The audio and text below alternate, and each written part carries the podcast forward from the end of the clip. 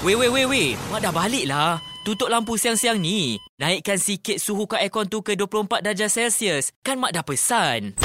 Ha, kan bagus anak-anak mak macam ni. Tutup lampu, tutup kipas, tutup TV bila dah tak guna. Jadilah bijak tenaga. Barulah jimat elektrik. Ingat pesan mak ni tau. Baik, mak. Pesanan ini dibawakan oleh Suruhanjaya Tenaga.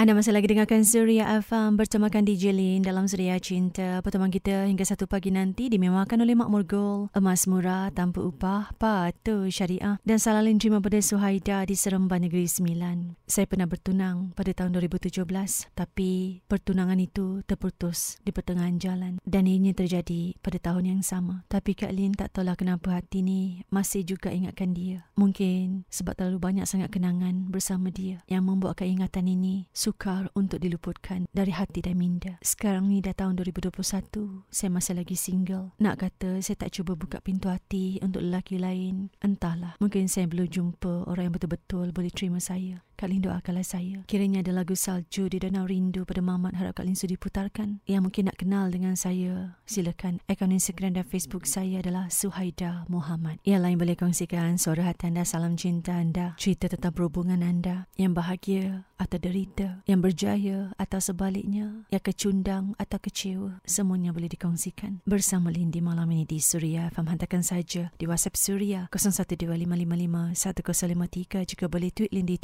At Dijelin Suria Cinta. Jika boleh DM Lin di Instagram at Dijelin Suria Cinta dan boleh kongsi di fanpage Lin di Facebook, typekan Dijelin Suria Cinta Suria Fam. Layan seketika ikan matra dengan hanya satu persinggahan. Juga Datuk Katie dengan ku pendam sebuah duka pastinya di Suria FM.